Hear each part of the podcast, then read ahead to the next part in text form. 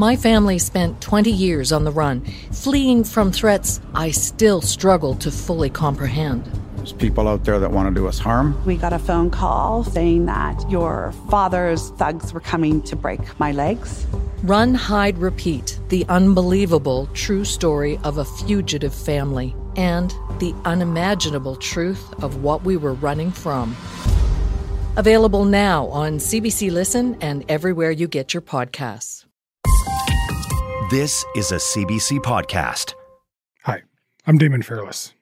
Before we get started, I just want to give you a heads up that in this episode, we're going to be talking about sexual violence.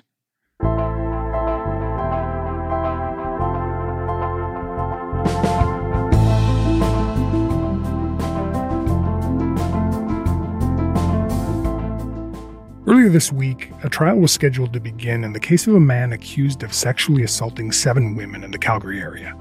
But the trial's been delayed. Richard Mantha, who also goes by the name Poncho, is accused of drugging, raping, kidnapping, and assaulting his alleged victims, all of whom were working in Calgary's sex trade. CBC Calgary reporter Meghan Grant has been covering the case, and she's here to tell us about it.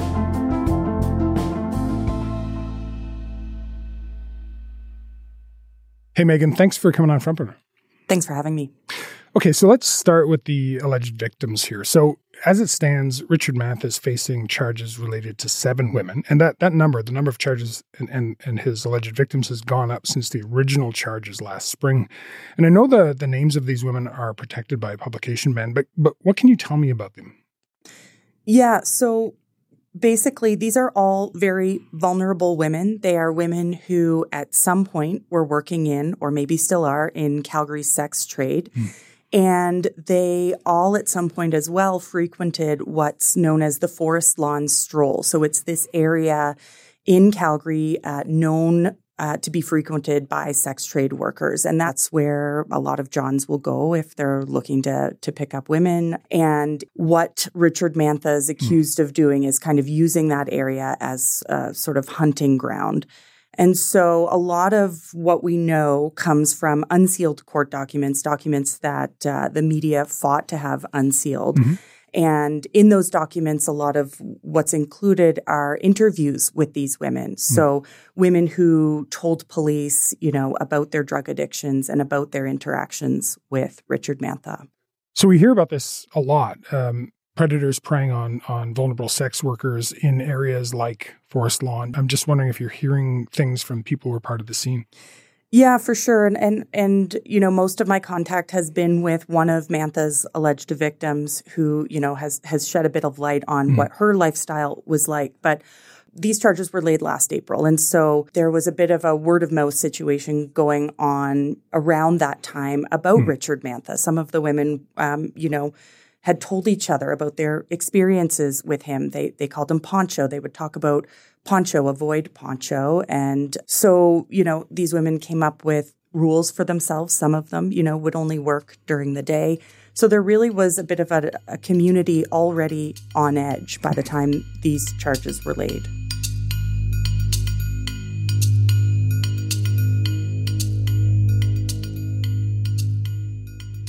Uh, you you mentioned uh, uh, I'm assuming that when you're talking about this one woman you were talking to you, you we can't say her name because of the publication ban but you refer to her as Avery in your reporting is that who you're talking about? Yeah, exactly. That's Avery. And so um, Avery, on and off, has worked in the sex trade. She's dealt with um, drug substance addiction mm-hmm. in her lifetime. Um, and she knew uh, this man called Poncho, who mm-hmm. we now know is Richard Mantha he was an acquaintance of hers. And, and back in April of 2022, he actually offered her to do some manual labor at his place. And so he was mm. living um, about 30 minutes east of the city. So she took him up on that. And she says that she arrived understanding that she would be doing some of this manual labor, not sex trade work. But once she arrived, she said she was um, attacked by mm-hmm. Mantha. She says she was uh, sexually assaulted, beaten, um, stabbed and she fought back. She says she ran through farmers' fields to mm. get to the highway. She described sort of as she was running, feeling like she was being sucked down, pulled down into the ground. Mm. So she believes she was drugged. There are charges now that reflect that police also believe she was drugged at the time. She got to the side of the highway and was discovered kind of bloodied and injured at the side of the highway by a passerby who was able to uh, get her to a hospital, get her some medical help, and um, she she kind of credits that incident with um, helping her to get clean. So within a few months of of this incident, she says she turned her life around. She's been clean for over a year. She's out of the sex trade. She hasn't touched drugs or alcohol in over a year. It was a few months after that that she actually got clean. And, and within those months, she described um, being back in that area on the stroll, mm. and um, she was threatened that, um, you know, if she went to police, bad things were going to happen to her. Mm. Now she she says she was threatened by women that she believed Mantha had approached and mm. paid to um, you know, come in and issue those threats in in order to keep her from reporting to police. Mm. And and we should point out too that that, that this woman Avery's experience. This is a lot of the stuff is described in court documents, but these charges. The, the charges we're discussing these haven't been proven in court yet. I That's right. Just think it's worth mentioning that. Uh, I want to I want to go back to I, I know that there's a there's an advocate uh, group in, in Calgary for, for sex workers called Shift. Do you, do you have a sense of whether they've commented on the case or not? Yeah, so um, um, quite a few advocacy groups came out after the announcement of charges and um, really just called this the tip of the iceberg. Um, you know, the organization talked about the violence and stigma facing mm. sex workers, you know, kind of in hopes that the community would really see what these women uh, were up against. And mm. so they came out, they applauded the courage of the women who came forward and spoke to police because typically, historically, there has not been a great relationship between police and sex trade workers. But it's it, it really seemed like in this case, investigators kind of tried to build relationships with the women. They treated them as victims and humans, not criminals, as you know maybe they had tended to do in the past, or as often the women were afraid they would be treated as. So, mm. you know, Shift came out and and really praised these sex trade workers, but so did the police. Mm. A, cu- a, couple of times in their statements, police thanked the women for their courage in, in coming forward and applauded them. And I think just to, to kind of to put a finer point on how vulnerable uh, some of Mantha's alleged victims are. I, I understand one of the women has actually since passed away, just just living on the street. Yeah, that's right. And we have to be really careful about how we talk about the circumstances because we can't, e- even in death, the publication ban on uh, sexual assault complainant's identity. Mm. Um, holds up. And so, but yeah, in the last couple of months, uh, one of Mantha's alleged victims died in, in quite tragic circumstances in Calgary.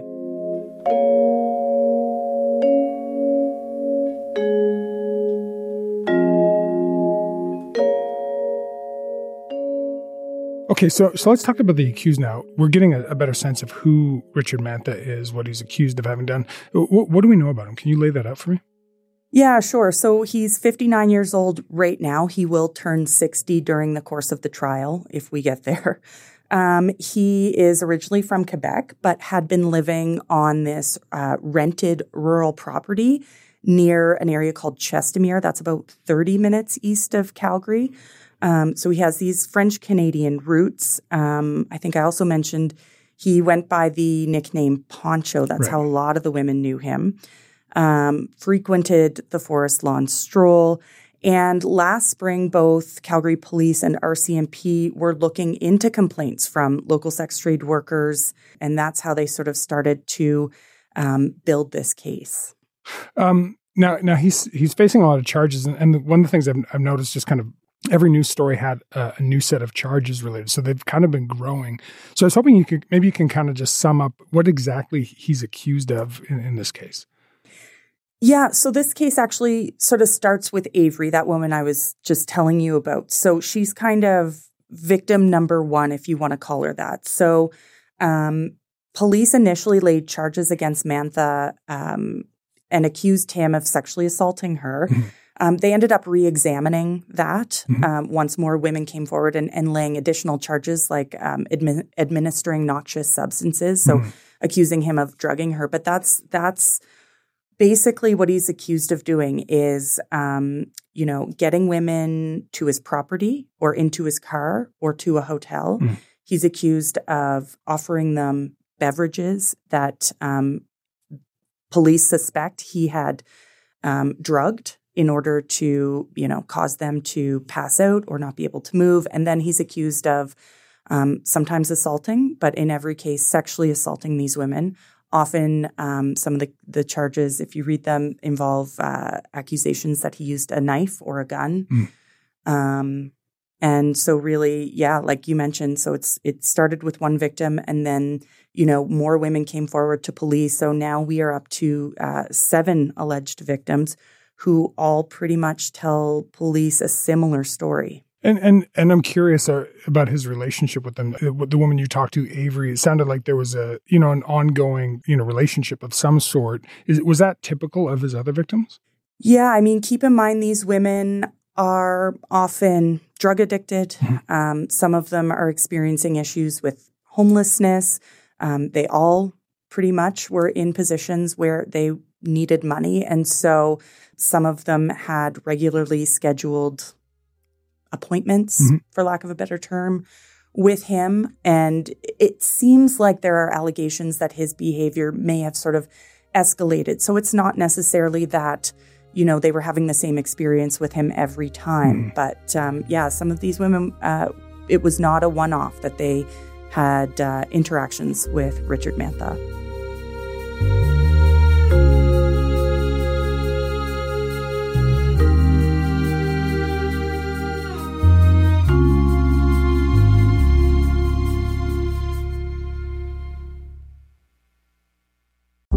The climate is changing, so are we. I'm Laura Lynch, and I host What on Earth? That's CBC's Climate Solutions podcast. Twice a week, we take you around the world to find the people who are trying to build a better future for all of us. We explore Indigenous science, new technologies. We talk openly about mental health and climate anxiety. We also take your smart questions all the time. Come find What on Earth wherever you get your podcasts. I think the thing that really struck me when I was, I was reading uh, your latest report on him, I, I, I was just kind of struck by some similarities to uh, Robert Pickton in BC, who, you know, obviously one of Canada's most horrific serial killers. There, there were just, it just, there were some similarities. We've got this really vulnerable population of sex workers as alleged victims, a rural property, uh, the violence and threats that seemed to be escalating. And then there was this weird like really disconcerting detail of of uh, a pig mask that Mantha apparently wore. Uh, has that have you been thinking about that comparison at all? Yeah, absolutely. So Pickton, uh, known as the pig farm killer, mm-hmm. accused in the deaths of dozens of vulnerable women, many mm-hmm. of them sex trade workers, right? Ultimately convicted of, I think, six murders, but uh, for sure accused of many more than that. RCMP seized thousands of pieces of potential evidence when they raided Robert Pickton's Port Coquitlam pig farm in 2002. Pickton was convicted of killing six women. The DNA of 20 other victims was found on the farm. But in 2010, Crown decided not to try Pickton again because he's already serving the maximum sentence. Um, so last spring, when when we hear of this five day search mm-hmm. on a rural property, um, you know, the homicide units involved, the missing person units involved. Police have brought out cadaver dogs. Um, and then, you know, they make this announcement of all these charges. We have charged one man in an investigation into the alleged kidnapping, drugging, and sexual assault of multiple women in the Calgary area. Police say they're. I think at that time there were four alleged victims, um, and all of them from the sex trade in Calgary.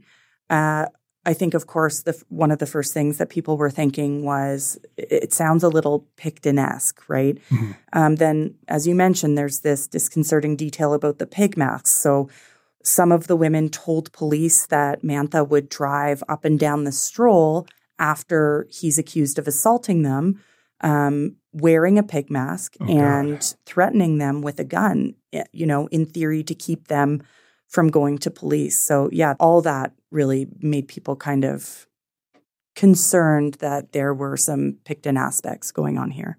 Well, well let's talk more about that property search. You, mentioned you mentioned that uh, back in the spring and April, I think the, the police carried out this extensive search of the, the place where Mantha was staying. C- can you give me a better sense of that that spot? Yeah, so this was a five day search. It went day and night. It involved uh, RCMP officers, Calgary police, dozens of investigators. You know, at night they would have floodlights set up. I think I mentioned there were cadaver dogs, mm-hmm. um, members of different police units involved. Um, they were searching um, the outbuildings, the the property itself. Um, there was this large Quonset on the property. And inside of that Quonset, there was a fifth wheel trailer. So that's where Mantha had been sleeping. Now, the folks that he rented off of did not know that. They believed he had rented it as a storage facility. Mm. But um, yeah, he had a trailer there. And that's where some of these women say that they were taken and where he's accused of some of these sexual assaults for folks who aren't familiar with Quonset hut, just a, a, huge kind of outbuilding, right? A big kind mm-hmm. of uh, you know cavernous uh, steel roofed building. Right. Uh. So so what did what did what did that search turn up? Yeah. So um, we know that police collected over a thousand pieces of evidence. We don't know you know the details on on each piece of evidence. We know they were looking for um, bodily fluid. DNA samples that they could gather, you know, in theory to be able to prove who was there. We know that based on what some of the women told police in their interviews with police, that they saw, you know, piles of women's clothing mm. um, on the property. So, you know, I'm sure that that was that made up part of what police sees. They were looking for that pig mask, um, just those key pieces of evidence, which also included videotapes. Right. Um, some of the women said that they woke up from, you know, being drugged, suspected uh, druggings to find Mantha not only sexually assaulting them, but also videotaping it.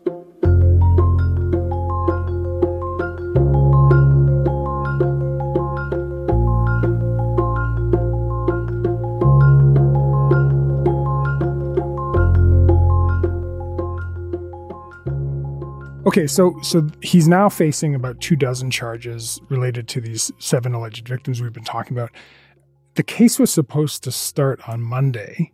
That's that hasn't happened. So so what, what's causing the delay?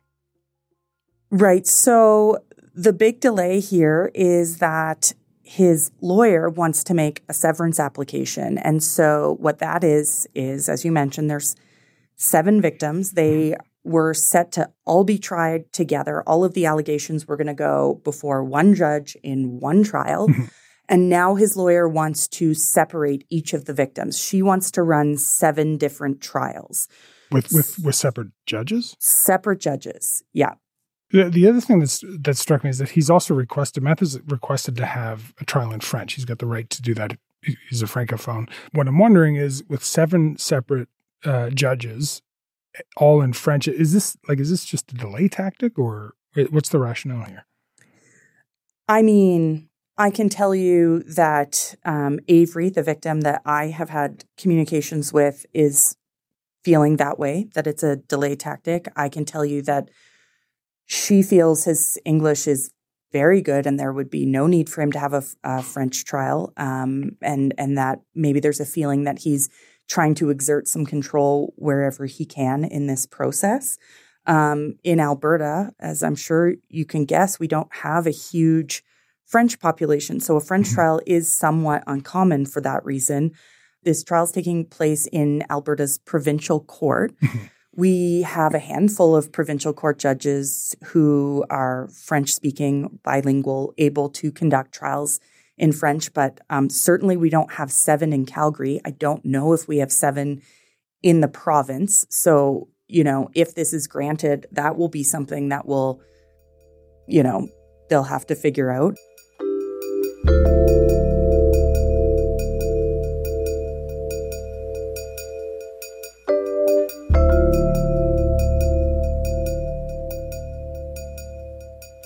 I'm curious what the prosecutors said about this idea of uh, seven separate trials. Yeah, so she will be arguing uh, for one trial, and um, a huge reason. There's many reasons. A huge reason for her, she said, in court on Monday is that multiple trials will mean that these women are going to be forced to testify mm-hmm. multiple times. Yeah. You know, the Crown expressing some concern about kind of traumatizing these women over and over again. Okay, so so Meghan, we're we're recording uh, midday Wednesday. These proceedings are underway, but it you know it, it's unclear you know what the schedule is. Do, do we have any sense of of when we're expecting to get this trial underway? The judge has already indicated she would strongly like to give her decision Friday morning. Mm and then proceed to trial right after her decision. So it looks like if everything goes according to plan, the trial will actually get underway Friday with a witness. So no matter what the decision is, whether it's to proceed with one complainant or all seven, mm. um, the judge wants to make use of this trial time that's been set aside and plans to get it going on Friday. Okay, we'll be watching uh, as it develops. Thanks so much, Meghan. Really appreciate you coming on. You're welcome.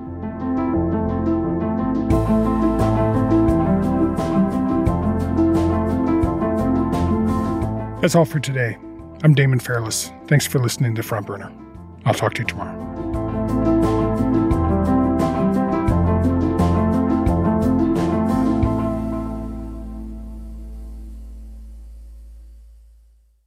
For more CBC podcasts, go to cbc.ca slash podcasts.